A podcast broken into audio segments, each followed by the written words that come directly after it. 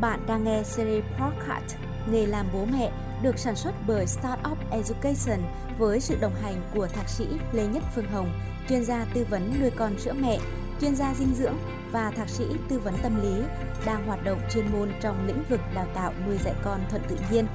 Tác giả sách 68 ngộ nhận và giác ngộ nuôi con sữa mẹ, Giải đồng sách hay Việt Nam 2016 Hãy cùng Startup Education lắng nghe, trải nghiệm và thay đổi chính mình để đồng hành cùng con trên hành trình khôn lớn. Các bạn thân mến, chào đón các bạn đến với số đầu tiên trong series Podcast Nghề làm bố mẹ.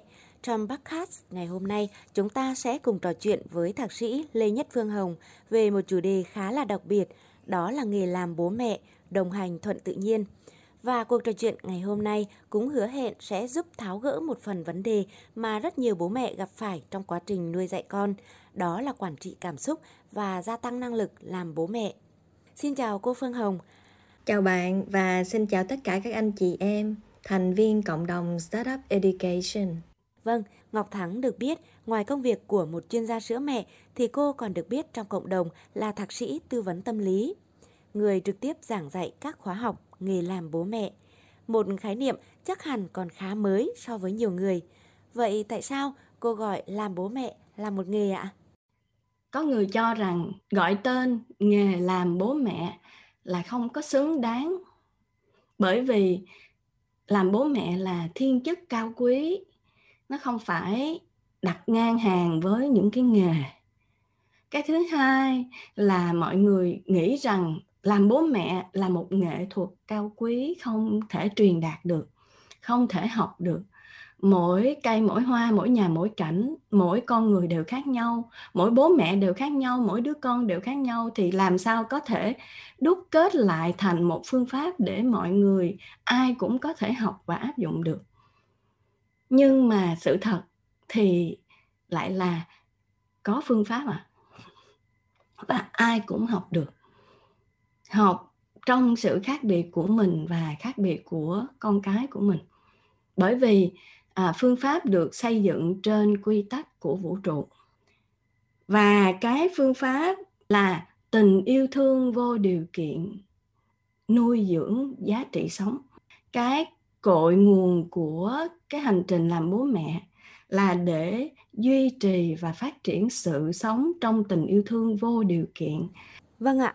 Nói đến tình yêu thương của cha mẹ dành cho con cái thì thực sự đúng là tình yêu thương vô điều kiện ạ.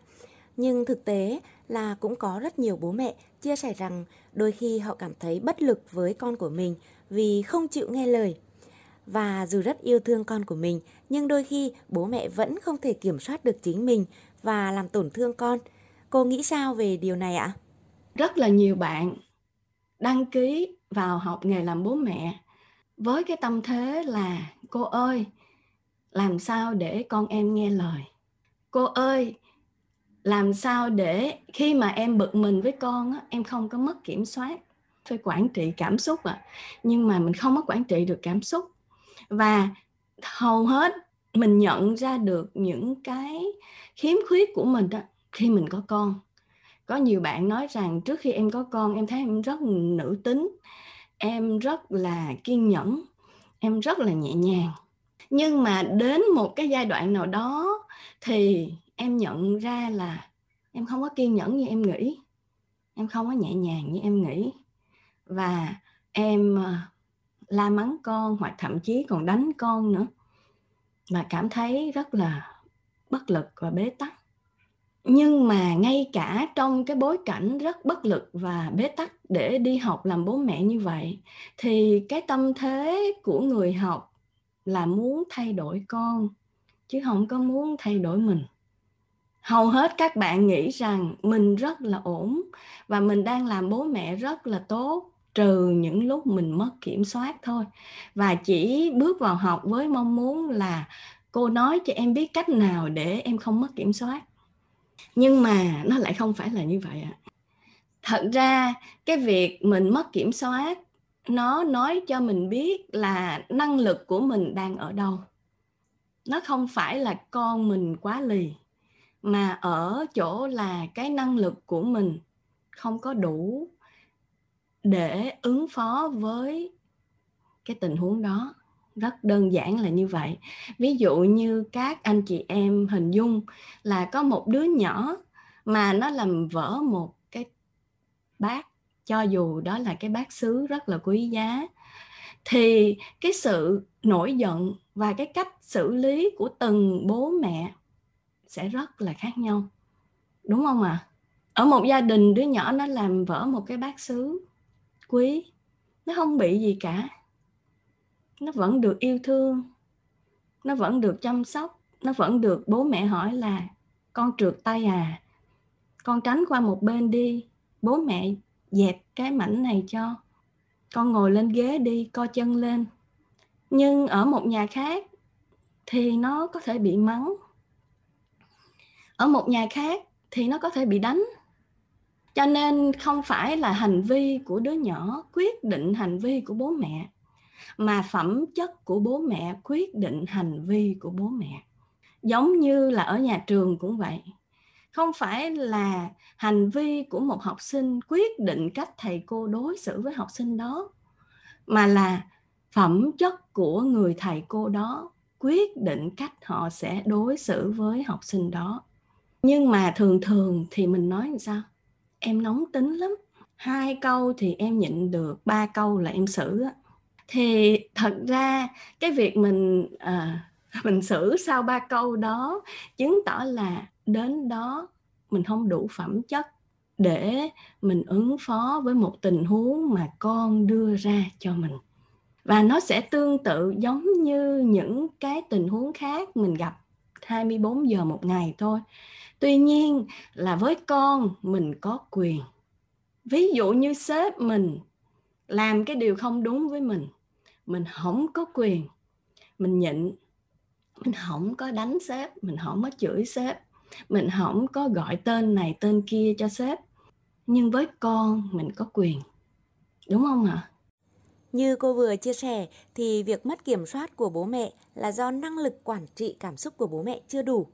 Do bố mẹ cho rằng mình có quyền để dạy dỗ con, nên có thể dẫn tới việc gây ra bạo lực đối với con, có thể bằng lời nói hoặc là hành động vậy làm thế nào để hạn chế điều này, thưa cô? Có một cái câu để nhắc nhở về bạo lực. Đó là bạo lực là thừa quyền lực cộng thiếu năng lực. Thật ra nó không phải đúng trong gia đình, mà nó đúng ở tất cả mọi nơi mà có bạo lực. Bạo lực là thừa quyền lực cộng thiếu năng lực vậy thì mình không có thể nào kiềm chế bạo lực được hết. Mình không có thể nào xóa bỏ bạo lực được hết. Mà mình chỉ có thể hóa giải bằng cách giảm quyền lực và tăng năng lực. Dạ yeah, vậy thì khi mà mình muốn tăng năng lực mình muốn có sức mạnh để lựa chọn hành vi á thì nó không có đơn giản là mình ngồi nghe giảng nó không có đơn giản là mình nhận thức là mình ghét bạo lực hay là mình biết tác hại của bạo lực. Mà cái sức mạnh của lựa chọn hành vi nó nằm ở kỹ năng và thói quen. Và muốn có kỹ năng và thói quen thì phải có quy trình và hệ thống luyện tập. Vâng bạo lực là thừa quyền lực và thiếu năng lực. Để gia tăng năng lực thì cần phải luyện tập. Bây giờ thì Ngọc Thắng đã hiểu tại sao làm bố mẹ cũng là một nghề và phải học để làm bố mẹ rồi ạ. Thế còn tình yêu thương vô điều kiện? Như thế nào mới thật sự là tình yêu thương vô điều kiện theo quy luật vũ trụ mà cô vừa mới nhắc đến ạ? Khi mà chúng ta nói về quy luật của vũ trụ, thì chúng ta nói về tình yêu thương vô điều kiện. Tình yêu thương của vũ trụ là tình yêu thương vô điều kiện. Mặt trời không có phân biệt sẽ chiếu sáng cho ai mưa không có phân biệt sẽ rơi cho ai, và không khí không có phân biệt, ai sẽ được hít thở. Đúng không ạ? À? và bố mẹ có yêu thương con cái vô điều kiện không ạ? À? có. Cho nên nhiều khi có những người nói là người ta làm như vậy đối với con, người ta làm tổn thương con là tại vì người ta yêu thương không có đủ. Bởi vì yêu thương quá nhiều, chứ không phải là yêu thương không đủ. Yêu thương quá nhiều nhưng mà yêu thương sai cách bởi vì mình đã sống tách rời khỏi thiên nhiên quá lâu. Mình đã bị rơi vào những mong cầu của xã hội quá nhiều. Và mình đã quên mất yêu thương vô điều kiện thật sự là như thế nào ạ. Nên khi mình trò chuyện với con, mình nói với con là, con ngoan rồi mẹ thương. Con ăn giỏi rồi mẹ thương mẹ yêu con quá, con học giỏi quá. Mình biến tình yêu thương vô điều kiện thành tình yêu thương có điều kiện. Và những khi đứa nhỏ nó cảm thấy là nó không có được cái tình yêu thương có điều kiện đó, bởi vì hình như nó không ngoan. Hình như nó đang không muốn nghe lời bố mẹ. Hình như cái điều bố mẹ mong muốn ở nó không hợp với nó. Cho nên nó không thể ngoan được nếu nó ngoan thì nó sẽ không là nó. Mà nếu nó lựa chọn là nó thì nó sẽ không ngoan. Và lúc đó nó bị tổn thương bởi vì nó phải lựa chọn một cái lựa chọn gây tổn thương. Và vì vậy, tất cả các anh chị em mà làm coach, làm tư vấn tâm lý, làm NLP thì biết rằng cái từ khóa lớn nhất của nhân loại thời hiện đại đó là tổn thương, đó là trầm cảm và bây giờ người ta nghiên cứu được rằng cái tổn thương, cái trầm cảm đó nó không có đến từ những bi kịch lớn đâu ạ à. trước đây mình nhầm, mình tưởng là con người bị những cái bi kịch lớn trong cuộc sống đó thì mới dẫn đến tình trạng tổn thương hay là trầm cảm hay là bế tắc tuyệt vọng. Nhưng bây giờ người ta nhận ra rằng nó đến từ những cái trải nghiệm tiêu cực. Tuổi thiếu nhi, tuổi ấu thơ. Những trải nghiệm tiêu cực, tuổi ấu thơ lại không có đến từ những cái sự kiện bị đánh đập, chửi mắng, ghê gớm mà đến từ những cái sự phủ nhận một đứa trẻ nó sợ nhất là sự phủ nhận đó. Con không có đủ tốt, con không đủ giỏi, con không đủ ngoan, con không bằng con nhà người ta, con không có làm bố mẹ hãnh diện. Con không có chăm chỉ, con không tự giác, con không ham học, con không lịch thiệp con không biết chào hỏi quả thực là ngọc thắng cũng đã chứng kiến khá nhiều trường hợp mà bố mẹ thường xuyên phủ nhận con cái và thật sự đáng buồn là những lời nói vô tình này của bố mẹ khi bị lặp đi lặp lại quá nhiều lần gây ra những tổn thương sâu sắc trong lòng con trẻ. Theo cô thì vì sao người lớn lại thường xuyên gặp phải lỗi này? Và làm sao để tránh cho con những tổn thương không đáng có như vậy ạ? À? Cái sự phủ nhận đó nó đến từ cái phương pháp giáo dục sửa sai. Và cái phương pháp giáo dục sửa sai đó mình bị thấm nhuần từ gia đình đến nhà trường và xã hội. Đúng không ạ? À? ở trong nhà trường cũng vậy, mình bắt lỗi. Ở nhà cũng vậy, mình sửa lỗi. Đi ra đường cũng vậy và chính vì vậy bây giờ mình lớn lên mình phải học yêu thương mình. Mình phải học nhìn cái mình làm được. Mình phải học nâng niu cái mình có. Mình phải học biết ơn cái mình được trao. Vậy thì làm bố mẹ theo quy tắc của vũ trụ, các bạn có thể hình dung được rồi đó. Mình đừng có gieo những cái tổn thương đó cho con để lớn lên phải chữa lành nữa. Mình gieo đúng mình sẽ nhận đúng mình hạnh phúc, con hạnh phúc và không có phải chữa lành. Mình thay đổi con mắt bắt lỗi bằng con mắt tích cực, giống như phương pháp giáo dục tích cực. Mình nhìn điều tích cực, con sẽ biết cách lặp lại điều tích cực. Mình nói cho con chỗ nào đang đúng, con sẽ có nhiều cách để lặp lại cái điều đang đúng. Nhưng mà đó à, mới là cái bước đầu thôi. Còn đi sâu hơn nữa, những nhiều cái quy tắc vũ trụ hơn nữa, thì mình sẽ còn nói chuyện, trò chuyện với nhau về cách đánh thức lương tâm, về cách đúng sai phải trái ở bên trong. Bố mẹ, thầy cô không phải là người quyết định đúng sai phải trái. Bố mẹ, thầy cô là người sẽ lắng nghe cách con chọn đúng sai phải trái bởi vì năng lực lựa chọn đúng, sai, phải, trái, nó quyết định tất cả. Nghe lời là nguy hiểm. Mỗi người được sinh ra có trí não của mình là để mình lựa chọn. Mỗi người được sinh ra có lương tâm là để mình kết nối với quy luật của vũ trụ. Một trong bảy kỹ năng đó là một, nâng tầm trí tuệ hai, gia tăng giá trị. Ba, phụng sự xã hội. Bốn, tư duy tích cực.